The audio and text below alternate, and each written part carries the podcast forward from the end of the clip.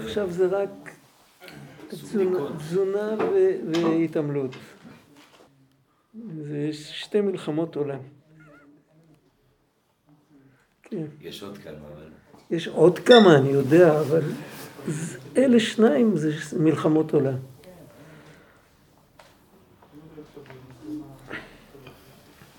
יש מלחמות שאי אפשר לנצח אותן רק עם זה שיודעים בידיעה ברורה ועם שמחה גדולה שבאותו רגע שאני עושה את המאמץ, אני עושה נחת רוח לשם יתברך. המאמץ שלי זה עצמו הנחת רוח, וזה נותן המון אנרגיה. במקום שזה מבאס אותי, אז זה מחזק אותי. זה הדרך. במקום כל הדיבורים הגבוהים, פשוט. לעשות כיף לאבא. וזה משתלם, אבל לא צריך... הנושא הזה שהקושי משתלם, הוא לא עובד שמאוד קשה. אז יש מין נטייה כזאת, אל תעשו לי טובות. נגדות. אבל אם מבינים שהקושי עצמו הוא הפרויקט, אז אפשר לעמוד בו.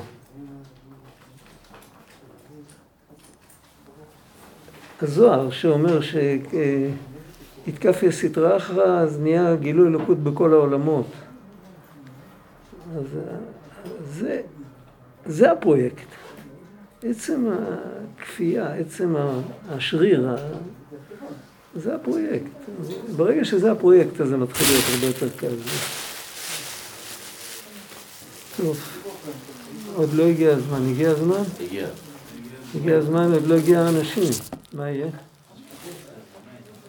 הם יגיעו. טוב, יש לנו קטע, יכול להיות שקראנו אותו. אני צריך לקרוא אותו עוד פעם. זה אות ו'. קראנו אותו? התחלנו ואמרת השם. כן. קבלת עול מלכות שמיים שלמה. כתוב שם, יש לך את הציטוט למטה? נכון. אמר רבי יוחנן, כתוב שם? לא. מה כתוב שם? הרוצה שיקבל עליו עול מלכות. אין את הציטוט השלם. בסדר, חשבתי שיש את הציטוט. נדמה לי שכתוב שם ככה, אמר רבי יוחנן, הרוצה שיקבל על עצמו עול מלכות שמיים שלמה,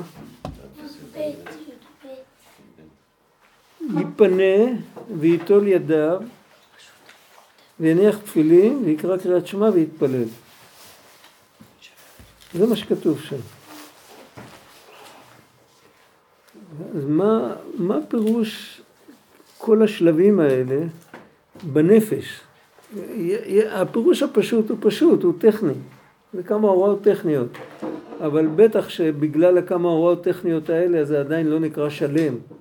שלם, עול מלכות שמיים שלמה, זה חייב להיות משהו שכולל גם את הפנימיות. אחרי זה משהו חלקי. אז בשביל זה הוא מתחיל להסביר את הכל בעוד רובד. להתפנות, הכוונה מכל גילולי תאוות העולם הזה המותרות, אשר לא לשם שמיים. יש על זה, הרבה כתבו על זה, אבל בן אדם שנכנס למקום של מותרות, הוא ממליך את המותרות על עצמו, אחר כך הוא הופך להיות עבד. אז ובוודאי שאין לו בזה כוונה לשם שמיים, כי כוונה לשם שמיים יכול להיות רק בדבר שבאמת צריך. הדבר שהוא מיותר, אי אפשר להכניס כוונה טובה. הכוונה זה הכיף, התענוג של הרגע, בלי לחשוב מה יצא מזה אחר כך. זה בדרך כלל ככה. הצורך, אחד יכול להגדיר מותרות, זה סטייק. תעזוב, כל אחד אחרי אנחנו מדברים על אנשים לא בני 5, אנשים בני 50, כל אחד כבר התרגל. לך תגיד למישהו לישון בלילה על מזרון על הרצפה, הוא לא יכול להגיע לרצפה, הוא לא יודע איך עושים את זה, יכול רק ליפול. אז תגיד לו שמיטה זה מותרות, אתה לא יכול להגיד לבן אדם כזה. ויש עוד כל מיני דברים. יש בן אדם שהוא לא יכול לפתוח את העיניים בבוקר בלי כוס קפה. זה לא רק שזה מותרות, זה מזיק, אבל אתה לא יכול להגיד לו את זה. כי הוא כבר שם. אז זה לפי ערך הנפש. מותרות זה לפי ערך הנפש. כן, הוא כבר שם, זה אינדיבידואלי לגמרי. אבל גם...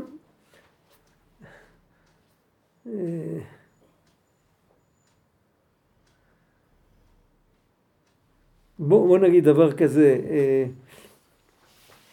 שבן אדם עושה חשבון, איך הוא אמור להתנהג, והוא עושה חשבון נוסף איך הוא יכול להתנהג. איך הוא אמור להתנהג, אז בדרך כלל זה משהו פרפקט כזה. איך הוא יכול להתנהג, אז זה כבר אינדיבידואלי, זה כבר כל אחד. על לכל הפחות שאחרי שהוא עשה חשבון, איך הוא אמור להתנהג, ועכשיו כשהוא מוריד ווליום, והוא מסתכל סך הכל איך הוא יכול להתנהג, לכל הפחות שמזה הוא לא ירד. אני לא יכול להיות פרפקט, אבל אני יכול להיות כמו שאני יכול. אז לכל הפחות מזה לא לרדת. כל אחד יודע מה הוא יכול. ברגע שהוא יורד גם מזה, אז זה כבר מותרות. הוא לא צריך את זה, וזה גם לא תורם לו כלום. איך אני רוצה ואיך אני יכול. כן. זה לא איך אני רוצה, איך אני אמור להיות. איך אני אמור להיות בצורה אופטימלית. כאילו, אם הייתי... משקיע עד הסוף, ככה הייתי נראה. אבל אני לא כרגע בקטע של להשקיע עד הסוף. אבל איך שאני עכשיו, איך אני יכול להיות? איך שאני עכשיו, אני גם יכול להיות הרבה יותר טוב ממה שאני בפועל. זה ברור? אפילו בלי להשקיע מי יודע מה, רק סתם לפתוח את העיניים קצת, להיזכר. אז נפנה מכל גילולי תאוות העולם הזה, המותרות, אשר לא לשם שמיים. אפשר גם לקרוא את זה אחרת, ולקרוא במקום מותרות, אפשר לקרוא מותרות. ואז זה מקבל משמעות אחרת לגמרי, ואין לנו טקסט מנוקד של הדבר הזה.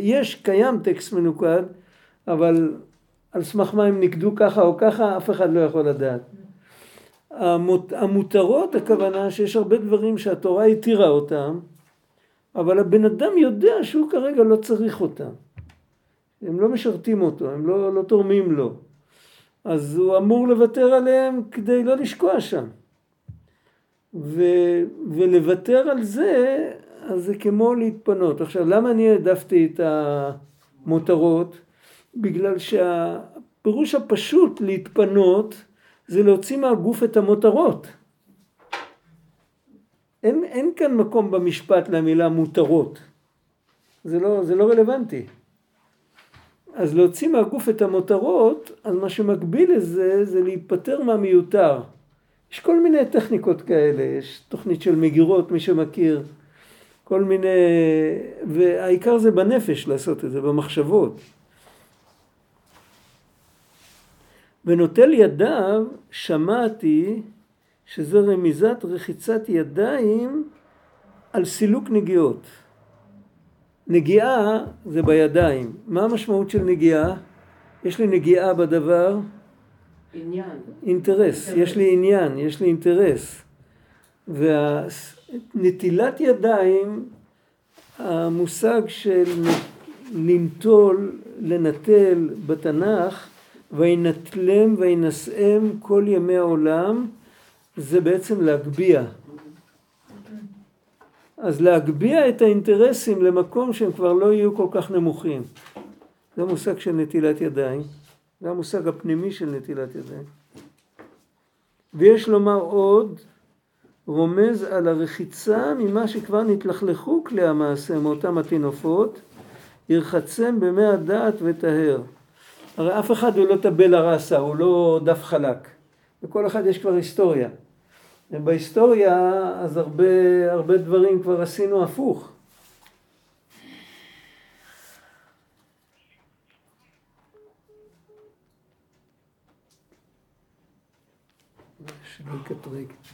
הרבה דברים עשינו הפוך עד עכשיו. אז התלכלכנו. ואז צריך לנקות את זה. איך מנקים את זה? אז לכלוך מורידים עם מים. מה המשמעות הפנימית של המים? זה הדעת.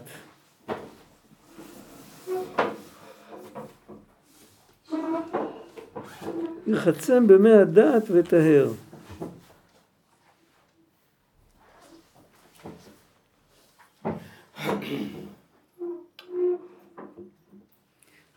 המקור של זה, זה ברמב"ם, כשהוא מדבר על טבילה במקווה, אז הוא אומר מה הפנימיות של הטבילה במקווה?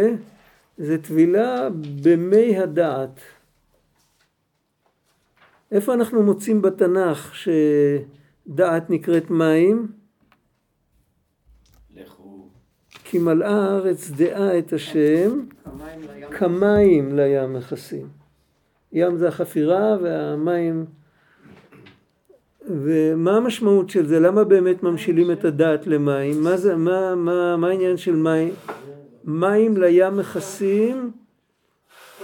המים, אם שום דבר לא עוצר אותם, אז הם מגיעים לכל מקום. וזה הטבע של הדעת. אנחנו יכולים להתכחש לדעת. זה כמו שעושים סכר למים. אבל אם לא נתכחש לדעת, אז אנחנו נתקרב לדעת כזאת שנראה את האמת. זאת אומרת, זה שאנחנו לא רואים את האמת, ואנחנו כל הזמן בתוך סוגיה של, איך להגיד את זה, איך הוא אמר כאן, נתלכלכו כלי המעשה. בדרך כלל, ההבדל בהתנהגות של בני אדם, שבן אדם אחד מתנהג נכון, ובן אדם אחד מתנהג בצורה אנוכית, והוא כאילו הוא לא חושב מה יהיה אחר כך. אחרי המבול, כל זה, ההבדל הוא בדעת. כשבן אדם יש לו דעת, הוא לא יכול להמשיך להתנהג בלי דעת. הדעת מונעת ממנו להתנהג כך. עכשיו, למה הדעת לא מונעת? למה אם אני מתנהג לא כמו שצריך? הדעת שלי, יש לי דעת, אני אחרי בר מצווה. למה הדעת לא מונעת ממני? כי אני יצרתי מין בלוק שעוצר אותה, שהיא לא... בניתי סכר. והסכר הזה הוא נבנה מהרבה אבנים, מהרבה סוגי אבנים. יש אבן שנקראת הנוחיות שלי. יש אבן שנקראת... שאם אני יותר מדי פתח לדעת, אני אראה מוזר בעיני החברים שלי. מה הם יגידו עליי? מכל הדברים האלה זה אבנים, ויכול להיות עוד כל מיני דברים. יכול להיות אינטרסים כמו בן אדם שלחוד בתוך כסף. שהכסף הפך אצלו להיות עיקר החיים. זה ממש הפך הדעת. כסף זה דבר שהוא תמיד אמצעי באופן עקרוני, הוא אף פעם לא תכלית. הוא לא יכול להיות תכלית. בן אדם ישירו אותו בסיביר, אנשים החליפו פרוסת לחם על המון זהב. הם עבדו במכרות, חפרו זהב, ואף אחד לא שמר עליהם. יכלו להכניס לכיסים כמה שהם רצו. כי גם לא היה גדר מסביב למחנות העבודה. כי המרחבים היו שם כאלה... והקור בחוץ והשלג, לא היה סיכוי לברוח החוצה, לאינן לברוח. בפנים היה כבר יותר טוב מה שבחוץ. בפנים אתה מגיע בסוף לאיזה צריף מחומם. אתה יוצא החוצה, אז אתה קופא למוות. אז ולעבוד עבדו קשה, אבל ולא נתנו מספיק לחם. לפעמים היה מישהו שהיה רוצה, אומר יאללה, אני עובד במכרות, אתה עובד בעצים, אני אתן לך גוש זהב, זהב לא מזוקק, בסדר, אבל אחרי שתשתחרר תוכל לעשות עם זה הרבה כסף. תן לי פרוסת לחם. אנשים לא הסכימו. מה אני אעשה פה עם הזהב? כל הסיפור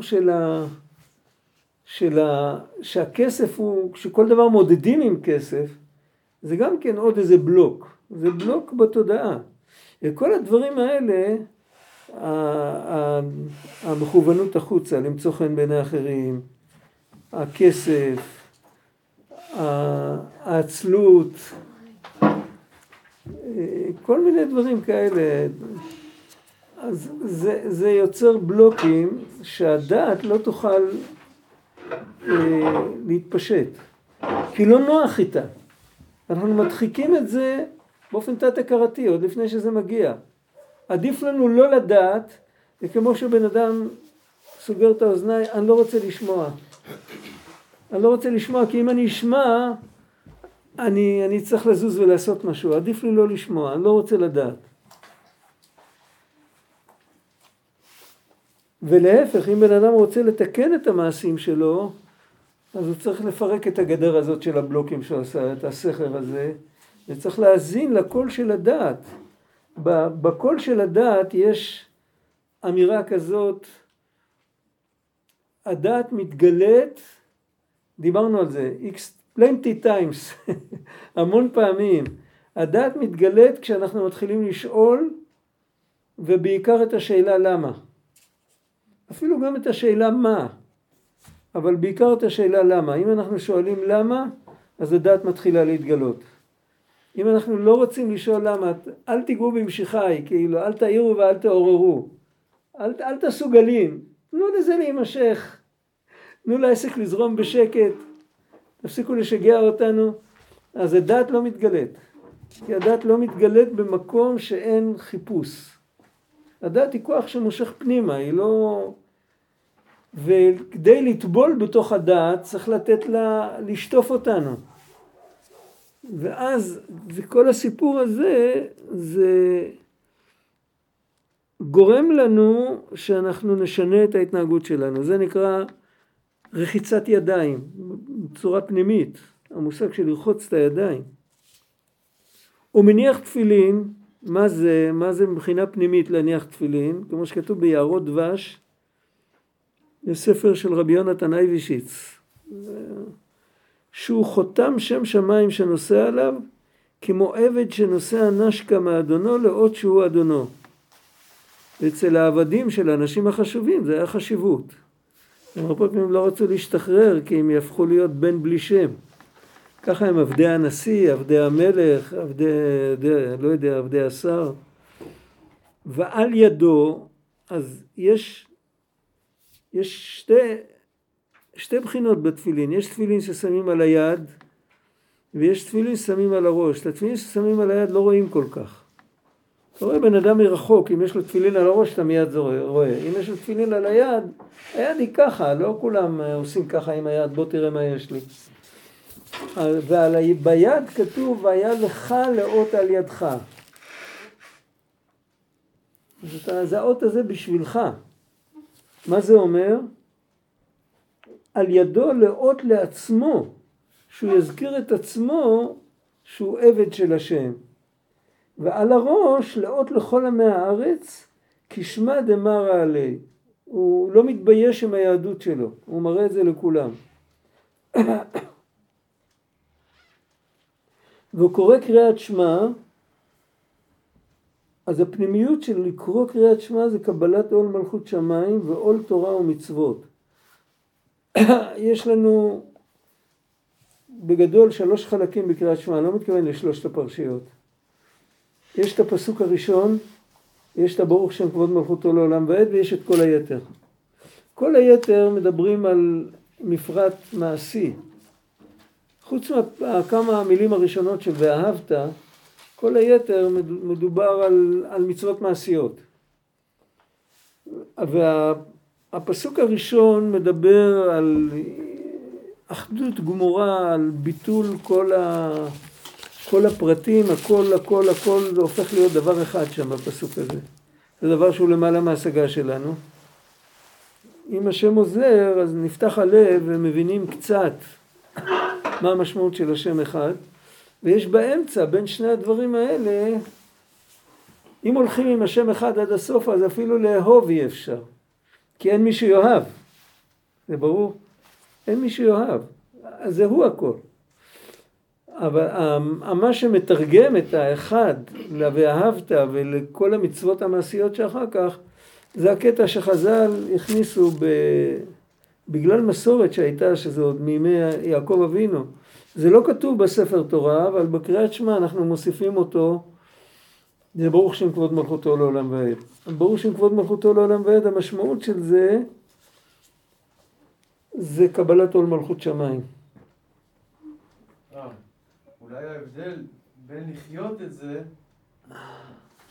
ובין לזכור את זה, כמו שאתה אוהב מישהו, אז רק כשאתה נזכר, כשאתה פוגש אותו, אתה נזכר ברגש האהבה לצורך העניין. מול אותו אדם. אבל שאתה חי את השם אחד, כמו שהרב אמר, אז אולי אז שם אתה מסוגל לחיות את התחושה מבלי לפגוש אותה פעם ב. יכול להיות. אבל על כל פנים זה לא נקרא בלשון הקודש אהבה.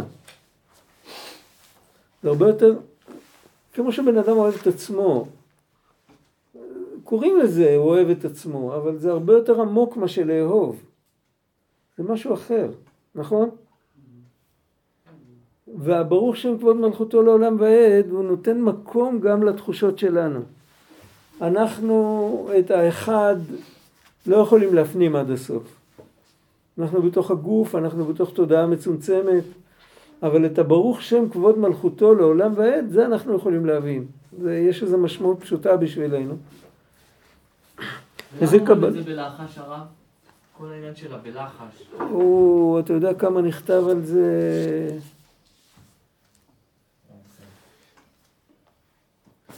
יש מדרש, משל לבת מלך שהריחה ציקי קדרה. ציקי קדרה זה מה ששרוף נדבק לסיר.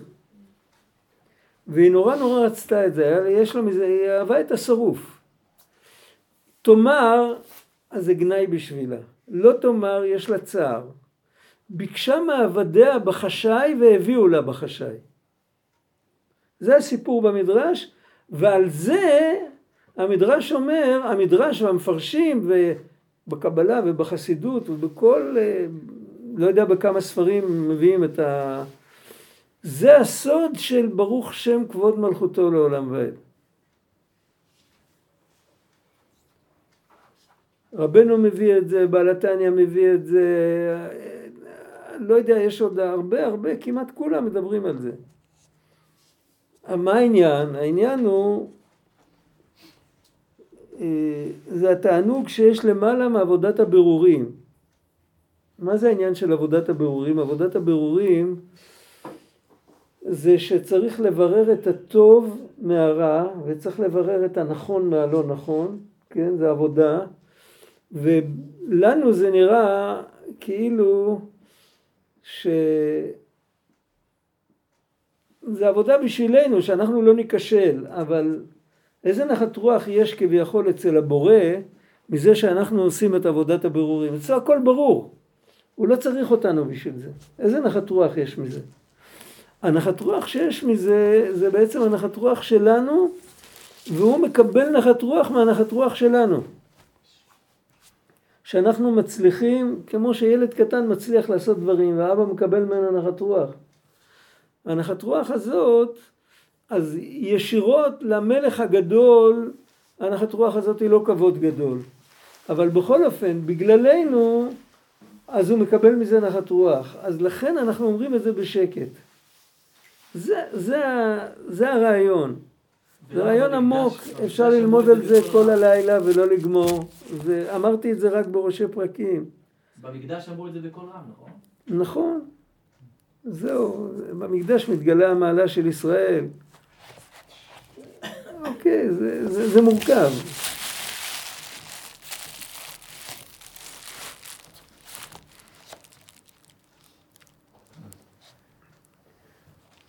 ואחר כך, אחרי שהוא מקבל על עצמו עול מלכות שמיים ועול תורה ומצוות, הוא מתפלל, וגם זה מכלל מלכות שמיים, והוא משדרג את הקבלת מלכות שמיים שלו כשהוא מתפלל. מדוע? כי כשקוראים קריאת שמע, מדברים על האלוקים בלשון נסתר. הוא.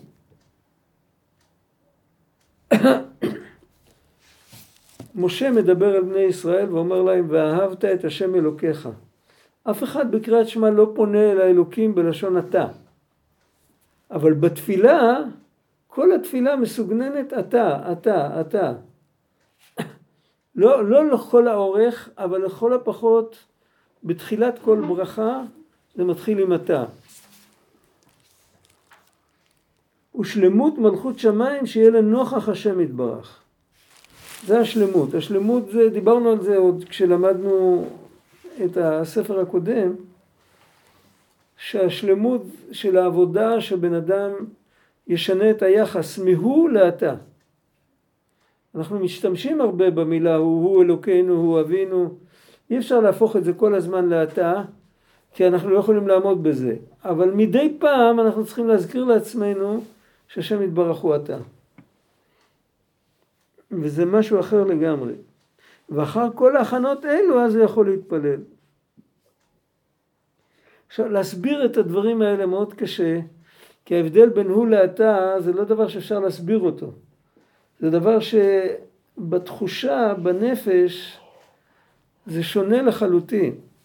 זה כמו שמדברים אודות מישהו או כשמדברים אל מישהו. וכשמדברים אל מישהו אפילו הם לא רואים אותו. לא רואים אותו אבל מדברים אליו. או שכותבים מכתב למישהו. שכותבים מכתב אודות מישהו או שכותבים מכתב אל מישהו. זו תחושה אחרת לגמרי. הנוכחות של הבן אדם שפונים אליו או שחושבים עליו היא הרבה יותר חזקה אם מדברים אליו. אם פונים אליו בלשון נוכח, אתה.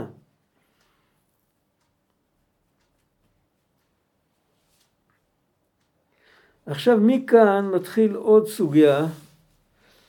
מי שזוכר את המשנה הראשונה בתלמוד, ממתי קוראים קריאת שמע בערבית? משעה שהכהנים נכנסים לאכול בתרומתם. כהן שנטמע וטבל ונתהר מתרומתו, הוא צריך לחכות עד הערב כדי שהיום יעבור. כשהיום עובר אז עוברת גם הטומאה לגמרי, ואז מתחיל יום חדש. היום החדש הזה מתחיל בצאת הכוכבים. על כל פנים התנא תולה את זמן קריאת שמע בזמן אכילה. אחר כך יש עוד כמה ברייתות בהמשך שהם לא נפסקו להלכה, אבל בכל מיני וריאציות של אותו רעיון. יש שם ברייתא אחת שאומרת מתי שהעני נכנס לאכול את פיתו במלח. מה העניין של העני? אין לו נר. אין לו נר, ואין לו גם כסף לקנות אוכל, הוא אוכל רק פת במלח, והוא נכנס הביתה מתי שעוד יש קצת אור מבחוץ. זו שיטה אחרת. השיטה הראשונה שאומרת לחכות עד לכהנים, צריך לחכות קצת יותר. והשיטה של העני, אז הוא יכול לאכול מיד איך שמתחיל להיות חושך, אז הוא כבר נכנס הביתה. כל זמן שאפשר לעשות עוד משהו בחוץ הוא בחוץ. איך שמתחיל להיות חושך, הוא ממהר להיכנס הביתה לפני שיהיה חושך גמור, כי בן אדם אוהב לראות מה שהוא אוכל. כתוב בחז"ל שבן אדם שלא רואה את מה שהוא אוכל, אין לו הנאה מהאוכל. אז אפילו פת במלח עדיף לראות. אז הוא נכנס הביתה. אחר כך יש עוד כמה, יש דעה שזה ממתי שבני אדם נכנסים לאכול בערבי שבתות. בערבי שבתות הם מקבלים שבת מוקדם, כמו שעושים היום בהרבה מקומות. גם בחורף הם מקבלים שבת מוקדם, והיו נכנסים לאכול מוקדם, כי לא היה צריך לעשות שום הכנה. כל האוכל היה כבר מוכן מהיום. אז זה יצא עוד יותר מוקדם מהעני. אז יש לנו 3 זמנים. זמן אחד מאוד מוקדם, כמו בליל שבת. זמן אחד באמצע כזה, מתי שמתחיל להיות חושך. וזמן אחד מתי שנהיה לגמרי חושך. זה הבן אדם, זה הכהן שאוכל תרומה. ומדובר על כהן כזה שיכול להרשות לעצמו להדליק נר. אחרת הוא אוכל את התרומה מחר בבוקר.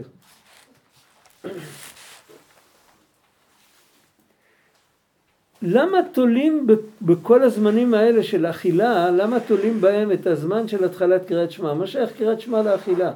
בקריאת שמע כתוב בפסוק בשוכבך, מתי שאנשים הולכים לשכב. מה זה תלוי באוכל? הרבי צדוק מסביר ככה. זמן קריאת שמע תלוי בזמן אכילה במשנה דרש ברכות, ושם בברייתות בעמוד ב', כי אכילה הוא קיום החיים. בן אדם לא יכול לנצח לא לאכול. חייב מדי פעם לאכול. וכן קבלת עול מלכות שמיים זה קיום החיים. יש עוד רובד של חיים, שהם חיים רוחניים, שמה שמתחזק אותם זה שבן אדם מתחבר לקדוש ברוך הוא. בהתחלה זה קבלת עול פשוטה, שהוא שומע בקולו, ויש בזה את כל שלושת הדרגות שהוא יתאר, איך שזה אצל העני, איך שזה אצל הכהנים, איך שזה אצל בליל שבת, זה כל מיני דרגות, זה משל על דרגות בקבלת מלכות שמיים. וכמו שאכילת האדם בבוקר ובערב, כך קבלת עול מלכות שמיים. זה מקביל, זה שני הזמנים של הארוחות, היום אוכלים יותר, היום אוכלים כל היום. אבל המקור בעצם זה היה בוקר וערב היו אוכלים. זה היה...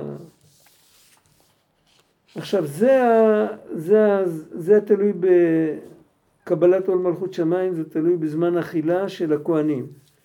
ומאן דאמר מעני, שלומדים את הזמן מהעני, אז מדובר מעני בדעת שאין לו נר להאיר עיני שכלו. הוא מקבל את הכל כמשל. אני, אין אני אלא בדעת, אין לו נר, זאת אומרת, אין לו דעת, אין לו שכל, הוא ממהר באכילה פשוטה, הוא ממהר כי עוד מעט יהיה חושך. כך קבלת עול מלכות שמיים בפשיטות, כי אני זה שאוכל רק פת במלח. זאת אומרת, יש בן אדם שיכול לקבל על עצמו עול מלכות שמיים, הייתי אומר את זה אחרת, עול מלכות שמיים יש בזה איזה סקאלה של כל כך הרבה מדרגות, שאת המדרגה התחתונה כל אחד יכול לקיים. זה לא דבר כזה שהוא מתחיל מהעננים ומעלה, זה דבר שמתחיל מהחיים היומיומיים. ולכתך בדרך. ממש כך, תוך כדי, לא יודע, אפילו מתי שאתה קושר את הנעליים, אפילו מתי שאתה סוחב, איך אומרים, מריצה מלאה זבל לזרוק החוצה, לא משנה. חוץ מפרשייה ראשונה. מה זה? זה לא הדעה הראשונה, זה הדעה של העני. לא, חוץ מפרשייה ראשונה. פרשייה ראשונה, כן, אתה... אבל המושג המנטלי של קבלת עול, אתה יכול לקחת אותה, אתה יכול לקחת את זה לכל מקום. זה ברור. בקריאת שמע הטכנית, אתה צריך, כשאומר את הפסוק הראשון, אתה צריך לעמוד ולא ללכת ולא לזוז, או לשבת ולא לזוז, ובפרשה הראשונה אתה צריך לא להתעסק במלאכתך. אלא אם כן זה דבר מצווה, לתת צדקה אפשר בפרשה הראשונה. אבל על כל פנים, הדרגה הנמוכה בקבלת עול מלכות שמיים רומזת באכילת העני, שאין לו דעת, אין לו נר, אף על פי כן הוא אוכל. יש כאן איזו אמירה. האמירה, יש לפעמים שבן אדם אומר, עזוב אותי, זה לא המדרגה שלי. אם הוא יגיד את זה על האוכל, הוא יגיד, אין לי כסף לקנות נר, אז אני לא אוכל. אז הוא יבוא אבוי לו. אם הוא יעשה התניות על האוכל, הוא יגיד, עד שלא יהיה לי, עד שלא חברו אותי לחשמל, אני בינתיים לא אוכל. את מי זה מדאיג, חוץ מאותו בעצמו? זה לא הולך ככה. אם בן אדם יבין שקבלת עול מלכות שמיים זה כל כך חשוב כמו לאכול, אז גם מתי שלא יהיה לו שום דעת, הוא יקבל על עצמו עול מלכות שמיים בחושך, בלי הנר. וזה נקרא שהוא לא יחפש לעשות הרבה הכנות. צריך להבין, זה חסידות. בחסידות אומרים שההכנה למצווה היא לפעמים לוקחת יותר זמן מה שהמצווה בעצמה. כי איך נכנסים למצווה אם אתה לא חושב קודם, לשם מי אני מקיים את המצווה, ומה המשמעות של המצווה וכל זה. סיפרתי לכם פעם, מה שאומרים בקוצק, שיהודי יכול לשנות את כל האישיות שלו, מהעמידה רגע ליד הכיור שנוטלים ידיים. אז היה ככה, היה דלי למטה בשביל המים הלא נקיים, והיה איזה דלי שעומד על כיסא, כל פעם היה צריך לרוץ לנהר למלות חדש, היו שומרים על זה, לא היו מבזבזים מים. ובן אדם מגיע ליטול ידיים, אז הוא נעמד שם, והוא שואל את עצמו, מה אני עושה עכשיו? אם הוא לא שואל את עצמו, אז הוא הולך אוטומטית. יש מחקרים שאומרים שאחרי שבן אדם עושה 100 ימים את אותו דבר, אז זה כבר אוטומטי לגמרי, כבר לא חושב מה שהוא עושה, הוא לא יכול לעשות אחרת, הוא הופך להיות מחור. מדובר על בן אדם שהוא חסיד, אז הוא נעמד מול המים, והוא שואל את עצמו, רגע, מה אתה עושה פה? בשביל מה הגעת אלינו? אני באתי ליטול ידיים. מה זה נטילת ידיים? אני הולך לאכול, צריך ליטול ידיים קודם. מי אמר? מה זה? מה זה הדבר הזה? חז"ל תקנו שצריך ליטול ידיים לפני האוכל. מה זה חז"ל? מה זה הדבר הזה? מה זה? מתחיל לספר לעצמו על הסנהדרין ועל גדולי ישראל ועל תקנות שהם תקנו ולמה, מה פתאום תקנו תקנות? מה היה חסר להם? מישהו שילם להם על התקנות האלה? מה זה? לא, זה כדי שיבואו לשמור על התורה, היה צריך לתת טווח ביטחון, רשת ביטחון של תקנות ש... מה זה התורה הזאת שאתה מדבר עליה? מה זה בכלל? מה זה? תורה, מה זה תורה? מתחיל לחשוב, זה התבוננות כזאת, שכל הזמן הוא שואל את עצמו שאלות, זה פינג פונג, הוא משחק עם עצמו פינג פונג, הוא שואל שאלה ועונה תשובה. והוא לא אומר מה, די, אני כבר לא ילד קטן, אני יודע את הכל בעל פה. הוא מתייחס לכל שאלה, והוא עונה עליה כאילו שילד שואל אותו, והוא צריך להסביר לילד, ככה. הוא לא מתעצל. ואז הוא מגיע לתורה, הוא מגיע לאלוקים, הוא מגיע למי זה אלוקים בכלל? מי זה? מה זה אלוקים? מי זה אלוקים? הוא מגיע לבריאת שמיים וארץ, הוא מגיע לזה שזה ברא, הוא ברא אותי, הוא ברא את כולנו. בקיצר, מה הם אמרו? שמשאלה פשוטה שבן אדם שואל את עצמו, הוא ניגש לכיור, ליטול ידיים, שואל את עצמו שאלה פשוטה, מה אני עושה? הוא יכול להגיע לגבהים ולשנות את כל האישיות שלו, ולגלות מחשבות שהוא לא חשב עליהן כבר לא יודע כמה זמן, ולאט לאט הוא ישתנה לטובה. זה נקרא בלשון החסידות, זה נקרא הכנה למצווה. ויש בן אדם שהוא לא מסוגל לעשות עכשיו את ההכנות האלה. יכול להיות, לא מאיר לו, למה לא מאיר לו? יכול להיות שהוא מת מעייפות. הוא מעדיף לא לאכול בכלל, העיקר שלא יטרידו אותו עם ההכנה הזאת. או יש בן אדם שהוא מצוברח, הוא לא מת מעייפות, אבל הוא מצוברח, יחזבו אותו, לא יודע, הוא בחושך. לכל בן אדם זה קורה. אז מה ההכנה שלו? ההכנה שלו זה רק לחשוב דקה, אני הולך עכשיו ליטול ידיים, כי ככה הקדוש ברוך הוא רוצה ממני, ועשית ככל אשר יורוך, כתוב בתורה, אני הולך עכשיו לקיים את המצווה. זה בשבילו מספיק. ולכן, במשל של המשנה, הוא נכנס לאכול יותר מוקדם מהכוהנים למשל. הכוהנים עושים הכנה יותר ארוכה. הוא עושה הכנה יותר קטנה. ואותו דבר בנמשל הוא הולך לקרוא קריאת שמע, אבל אין לו צורך ואין לו יכולת לעשות הכנה ארוכה. אז מיד כשמתחיל איכשהו להחשיך, הוא כבר בדרך למיטה, זה כבר בשוכבך. אז הוא יכול לקרוא קריאת שמע. זה הדעה הזאת. הדעה הזאת אומרת שכולם צריכים להתיישר עם המכנה המשותף הנמוך ביותר. יש בזה היגיון. יש דעות אחרות שאומרות שלהתיישר עם המכנה המשותף הגבוה ביותר, שזה הכוהנים.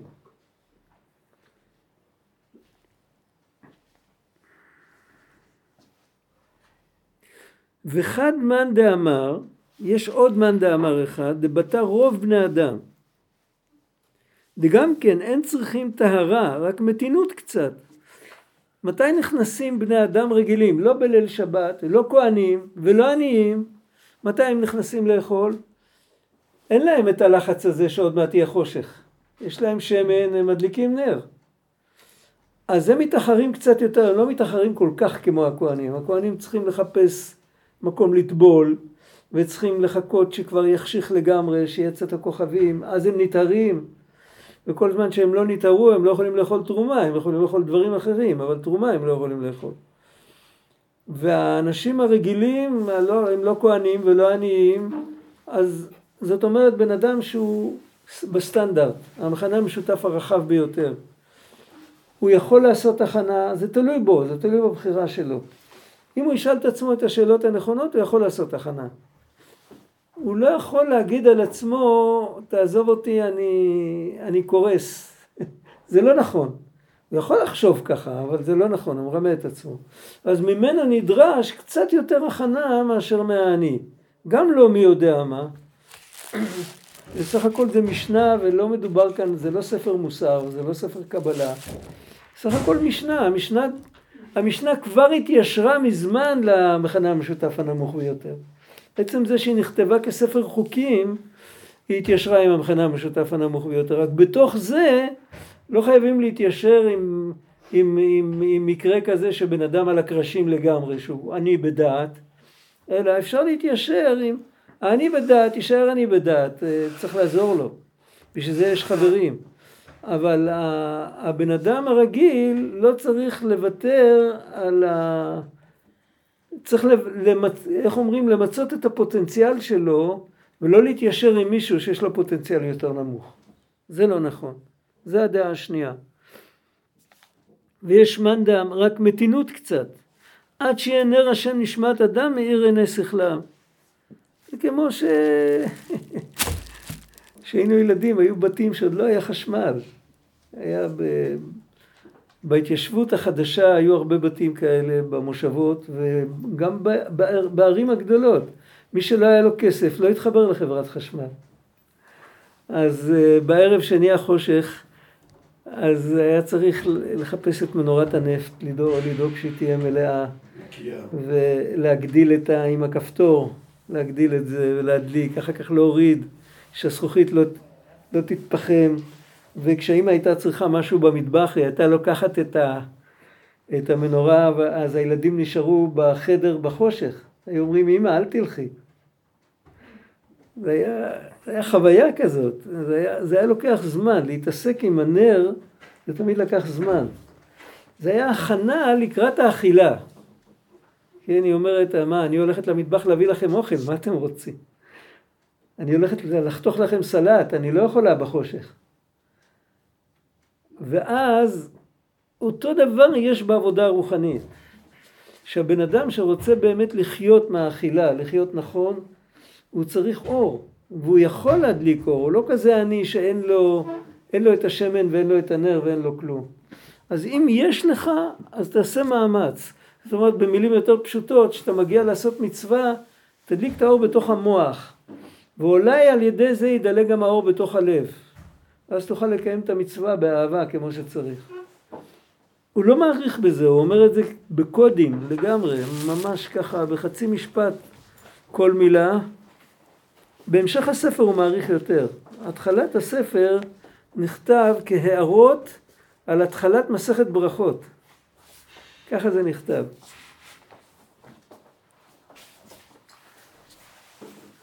ולחד מן דאמר כבלילי שבת.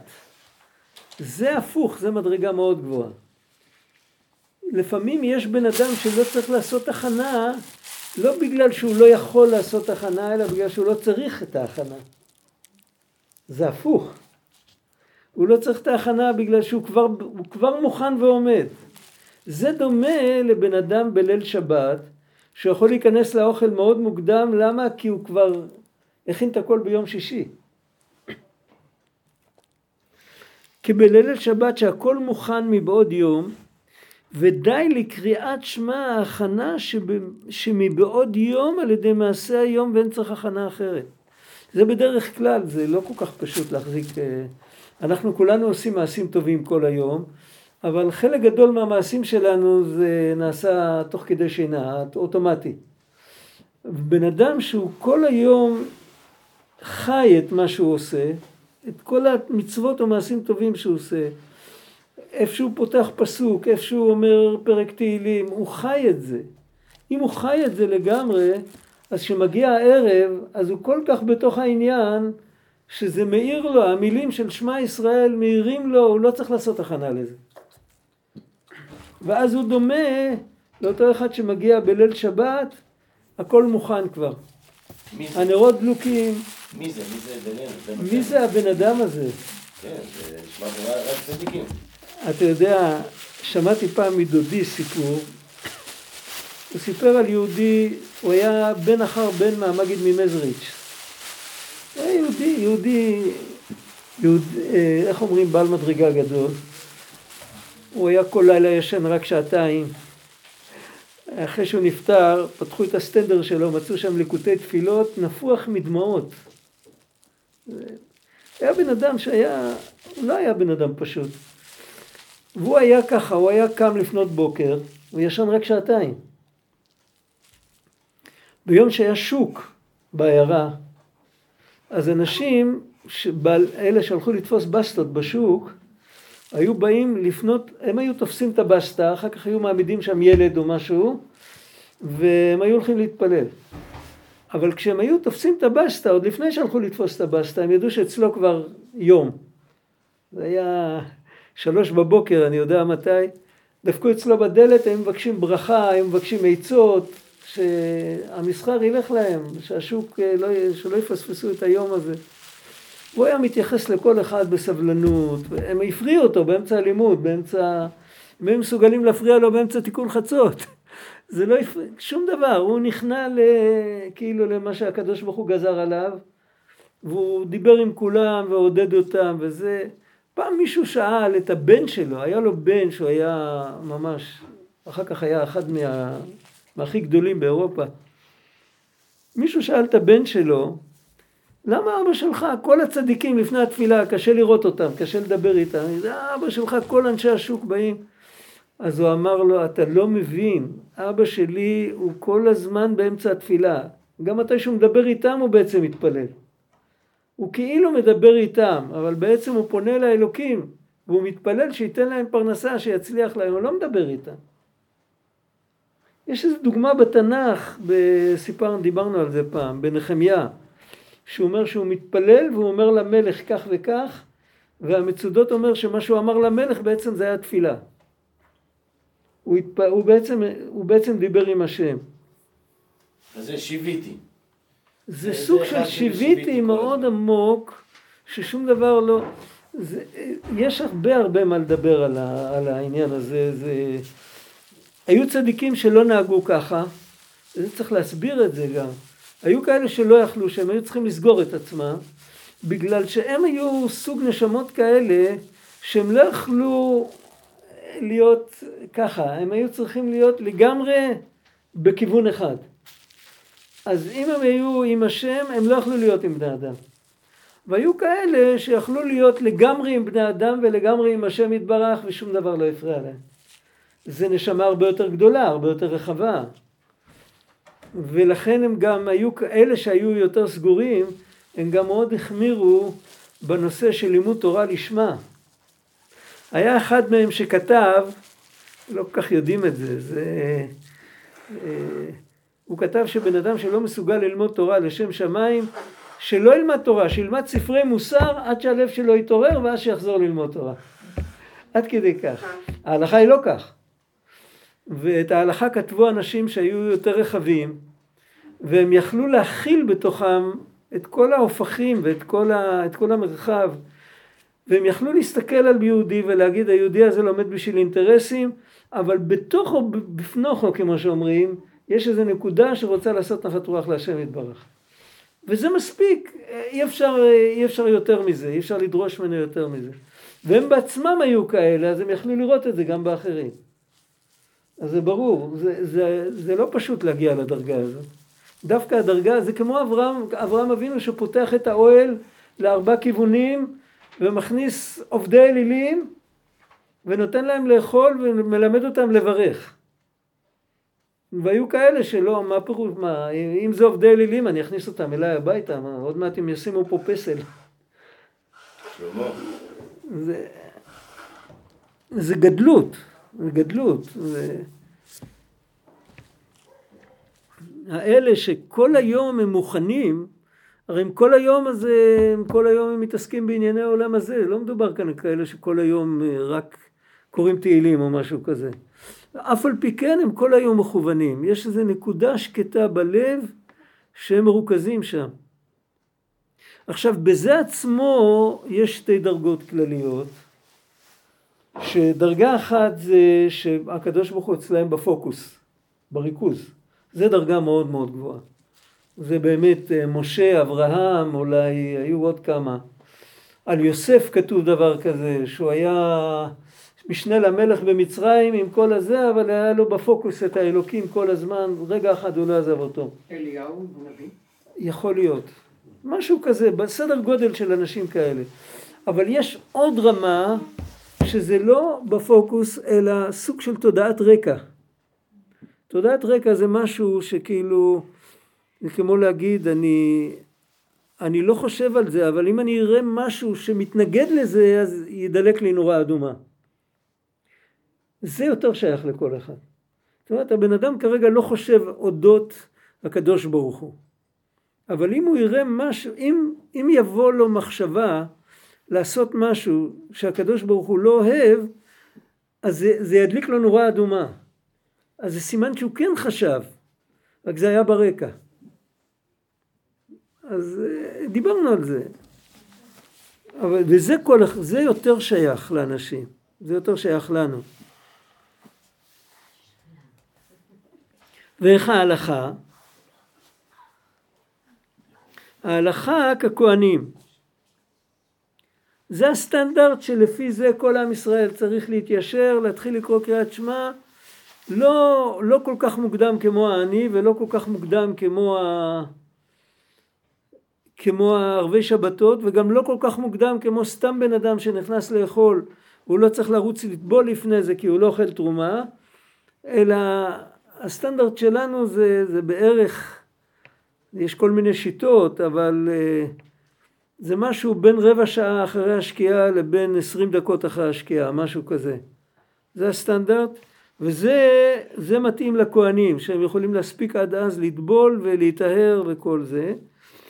מה זה, למה ההלכה כמו הכהנים? למה אנחנו כולם מתיישרים עם הסטנדרט הזה?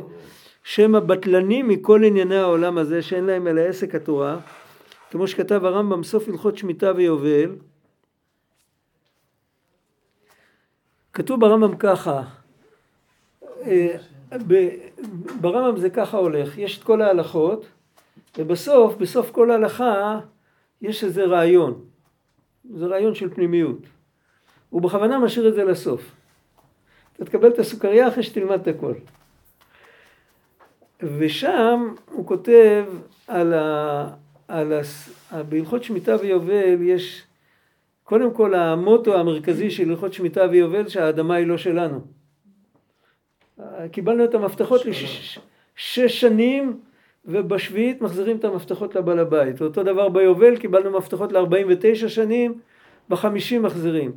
ויש שם גם בסוף כל מיני דברים שנוהגים בזמן שהיובל נהג אז היה כל מיני הלכות, היות ששבט לוי לא קיבל חלק בארץ. אז כתוב בתורה, גאולת עולם תהיה ללוויים. המושג של גאולת קרקע, גאולת קרקע זה נקרא, אם בן אדם נהיה עני כל כך, שהוא צריך למכור את נחלת אבותיו, אז מותר לו לגאול בשנה הראשונה, הוא צריך לעשות מאמץ, אם הוא לא גאל עד שעבר שנה ראשונה, הוא צריך לחכות עד היובל בשביל לקבל את האדמה חזרה. אבל הלוי יכול לגאול תמיד, היות שכל השבט לא קיבל קרקעות בכלל, והם רק קיבלו משהו קטן כזה, אז נתנו להם את הפריבילגיה שהם יכולים לגאול, אם את הקצת שהוא קיבל היה צריך למכור, אז איכשהו משיג כסף, זה גם לרעתו, כי הוא מוכר את זה הרבה יותר בזול. אם איכשהו ישיג כסף הוא יוכל לקנות את זה חזרה, אז לא כל כך רוצים לקנות ממנה. אבל אף על פי כן, עדיף שישיג פחות כסף, ושיבזבז פחות, ושיוכל לארגן את עצמו ככה, שיהיה לו חזרה את האדמה שלו. זה פחות או יותר העניין שם. בסוף הוא מתייחס, בסוף כל ההלכות, הוא מתייחס לזה שבאמת למה הלוויים לא קיבלו חלק בארץ? מה קרה? הם לא נענשו. אז הוא מסביר שהתפקיד של הלוי היה ללמד תורה, הם היו נודדים, והם גם לא, לקבל נחלה בארץ, זאת אומרת שיש להם אזור ששם הם חיים. לא לקבל נחלה בארץ, הם קיבלו בכל שבט, היה צריך להפריש כמה מקומות, יש לזה בספר יהושע באריכות, וגם בסוף ספר במדבר, כל שבט היה צריך להפריש מקומות שהלוויים יוכלו להתגורר שם. אז ככה קודם כל הם היו בכל הארץ. והתפקיד שלהם היה ללמד תורה, אז מי יפרנס אותם? אז התרומות והמעשרות וכל המתנות כהונה וכל...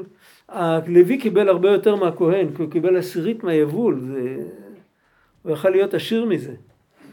הכהן קיבל הרבה פחות, אבל הוא קיבל יותר מתנות. הוא קיבל מגוון יותר גדול של... ובסוף הרמב"ם כותב שהקדוש ברוך הוא דאג ללוויים, שלא יצטרכו לדאוג לפרנסה שלהם, כי הם הקדישו את החיים שלהם ללמד תורה לבני ישראל. ובסוף הוא כותב, לאו דווקא שבט לוי, אלא כל מי כאילו הרוח אצלו העיקר, והוא פורש מכל עבלי העולם הזה, הוא מקדיש את עצמו לעבוד את השם, אז הקדוש ברוך הוא בסוף, זה לא הלכה שצריך לתת לו, אבל הקדוש ברוך הוא בסוף יזמין לו את דבר המצטרך לו. הוא לא יעשה אותו עשיר, אבל את מה שהוא צריך הוא יקבל בסוף. ככה הוא כותב. והרבה, בעלי המוסר הרבה הביאו את הקטע הזה ברמב"ם בסוף. אז זה בעצם הפנימיות של הנושא של הכהנים, זה אלה שלא מתעסקים עם ענייני העולם. אלה שהקדישו את עצמם לעבודה הרוחנית. כי שפתי כהן ישמרו דעת ותורה יבקשו מפיו. היום לא רואים את זה, כי היום בכלל אנחנו חזרנו מהגלות, אנחנו לא מאורגנים, אבל הכהן הוא בקושי כהן, כאילו בקושי זוכר שהוא כהן, הוא עושה טובה, הוא מברך אותנו. אבל המעמד האמיתי של הכהן, זה היה מה שהיום קוראים ראש ישיבה או רב או משהו כזה, זה היה הכהן.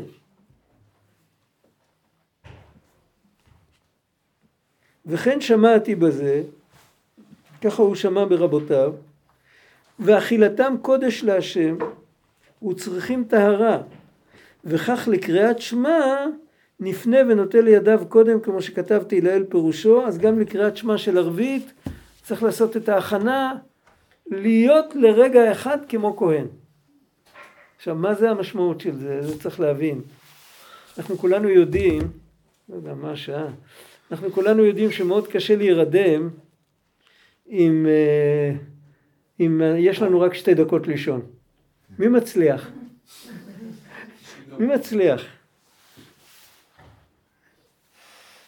אבל אם תיקחו בן אדם ותגידו לו, זהו, נגמר המשמרת שלך, אתה עייף, תישן. ולא תגידו לו שיש לו רק 2 דקות. ואחרי 2 דקות תקפיצו אותו, אז הוא ישן 2 דקות. ולפעמים בעייפות, אם ישנים 2 דקות, זה משנה את כל הראש. 2 דקות לנקר, זה פותח פתח לעוד כמה שעות. מה הבעיה? אז למה לא כל אחד יכול את זה? כי הוא יודע שעוד מעט יעירו אותו, אז הוא נכנס למתח, הוא לא יכול להירדם. בעבודת השם יש עניין של להיכנס, נגיד, יהודי הולך להתפלל. הוא רוצה להתפלל עכשיו. יש לו להתפלל, יש לו עכשיו זמן 20 דקות, בשביל כל התפילה. אם הוא נכנס עם תודעה כזאת שיש לו 20 דקות של כל התפילה, אז הוא לא מתפלל, הוא אומר טכנית את המילים, אבל הוא לא מתפלל. זה שחרית, כן? כן, שחרית, אפילו ערבית. 20 דקות זה תמיד לחץ כזה. עצם זה שנותנים לך דדליין, זה לא נותן לך לעשות כלום. אבל אם בן אדם נכנס ואומר ככה, אני עכשיו נכנס להתפלל, אין שעון בעולם. אין שעון, אין כלום. אז בסוף יכול להיות שיתפלל אפילו יותר מהר, וזה תהיה תפילה. כי עצם העובדה שהוא יודע שלא עומדים לו עם סטופר, אז הוא כל כך רגוע, הוא נכנס מיד לעניין, וכשהוא נכנס מיד לעניין, אז זה לא צריך לקחת הרבה זמן. המחשבה עובדת מהר מאוד. זה שהמחשבה בורחת, זה בגלל לחץ, בגלל מתח, בגלל כל מיני דברים. ברגע שהמחשבה רגועה, אז היא יכולה להזדהות עם המילים, היא תרוץ עוד לפניהם. ככה זה גם פה, הסיפור פה, שהבן אדם משעה שהכוהנים נכנסים לאכול את תרומתם, ולאותו רגע שהוא קורא קריאת שמע הוא הופך להיות כהן. אין לו עבודה, אין לו ביזנס, סוגר את הטלפון, העולם מת. עכשיו אני כהן. זה ההכנה שהוא עושה. ואז כמו שהכהן אוכל קצת יותר מאוחר, כי הוא צריך לעשות הכנה, אז גם זה, לפעמים ההכנה הזאת לוקחת קצת זמן. בן אדם לא יכול לרמות את עצמו. מה הוא ירמה את עצמו שמשהו, שאין עולם, שזה לא נכון. אבל אם הוא נכנס לזה באמת, עם כל כולו, אז הוא יכול להיכנס לפינה כזאת שכרגע שום דבר לא רלוונטי. שאלה איך עושים את זה. אז הנקודה היא כזאת, קשה קצת להסביר את זה.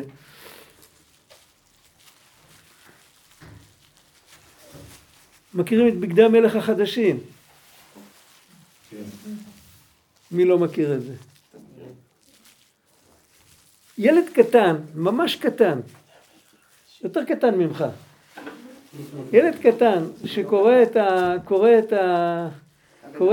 שומע, עוד לא יודע לקרוא, הוא שומע את הסיפור, הוא מאוד מאוד מתרגש מהסיפור, וואי איזה טמבלים הם היו, וואי איזה... בן אדם מבוגר לא חושב שהיה סיפור כזה, אפילו לא לשנייה. אפילו ילד גדול כבר לא חושב שהיה סיפור כזה. מה הוא מבין? הוא מבין שיש כאן משל. יכול להיות ויכוח מה בדיוק הנמשל, אם זה מחאה פוליטית או מחאה חברתית או כל מיני דברים. אבל זה משל. כשאנחנו מסתכלים על העולם, אנחנו יכולים להסתכל על העולם כמו ילד קטן שעוד לא יודע לקרוא, ולהסתכל על זה שזה המציאות, ואם העולם תפס אותנו אז אנחנו תפוסים שם. ואפשר להסתכל כמו מבוגר ולראות את העולם כמשל, לראות את החיים כמשל, לראות שכל דבר יש לו איזו אמירה.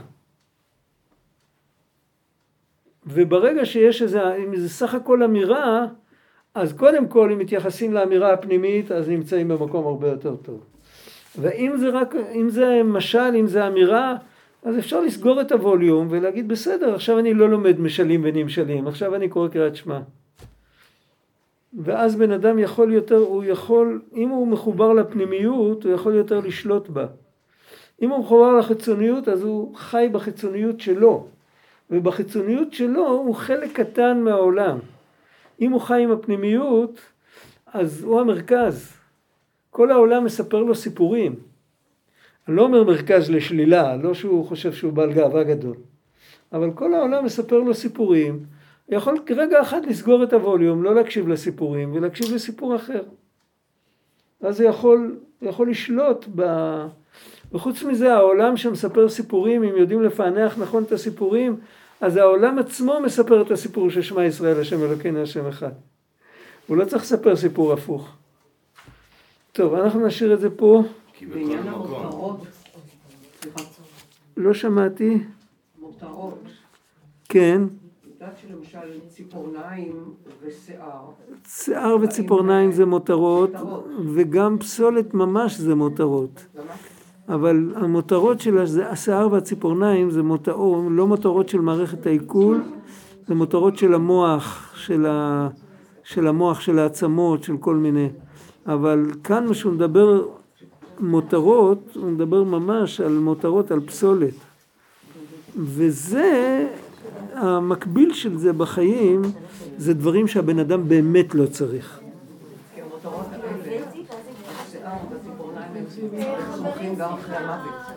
נכון, נכון, נכון, נכון, נכון. כי נשאר בו קצת חיות. הבן אדם יש, פה יש איזה... וריד שדופק לפעמים כמה שעות אחרי המוות, וזה לא אומר כלום. זאת אומרת, חקרו את זה וזה לא אומר כלום, אבל זה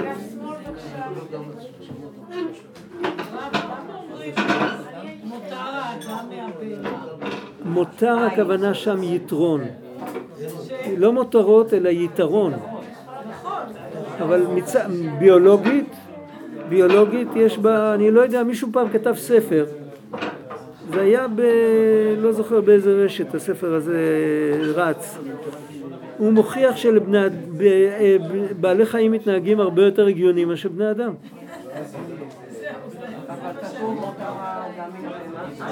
אין, זהו, אין, כי הכל הוות. ומצד שני, אחר כך אנחנו אומרים לבד הנשמה התאורה, מצד הנשמה באמת יש לנו מעלה על בעלי חיים. אבל מצד הביולוגיה, הבן אדם, אף בעל חי לא הורג סתם כדי להרוג, רק בני אדם.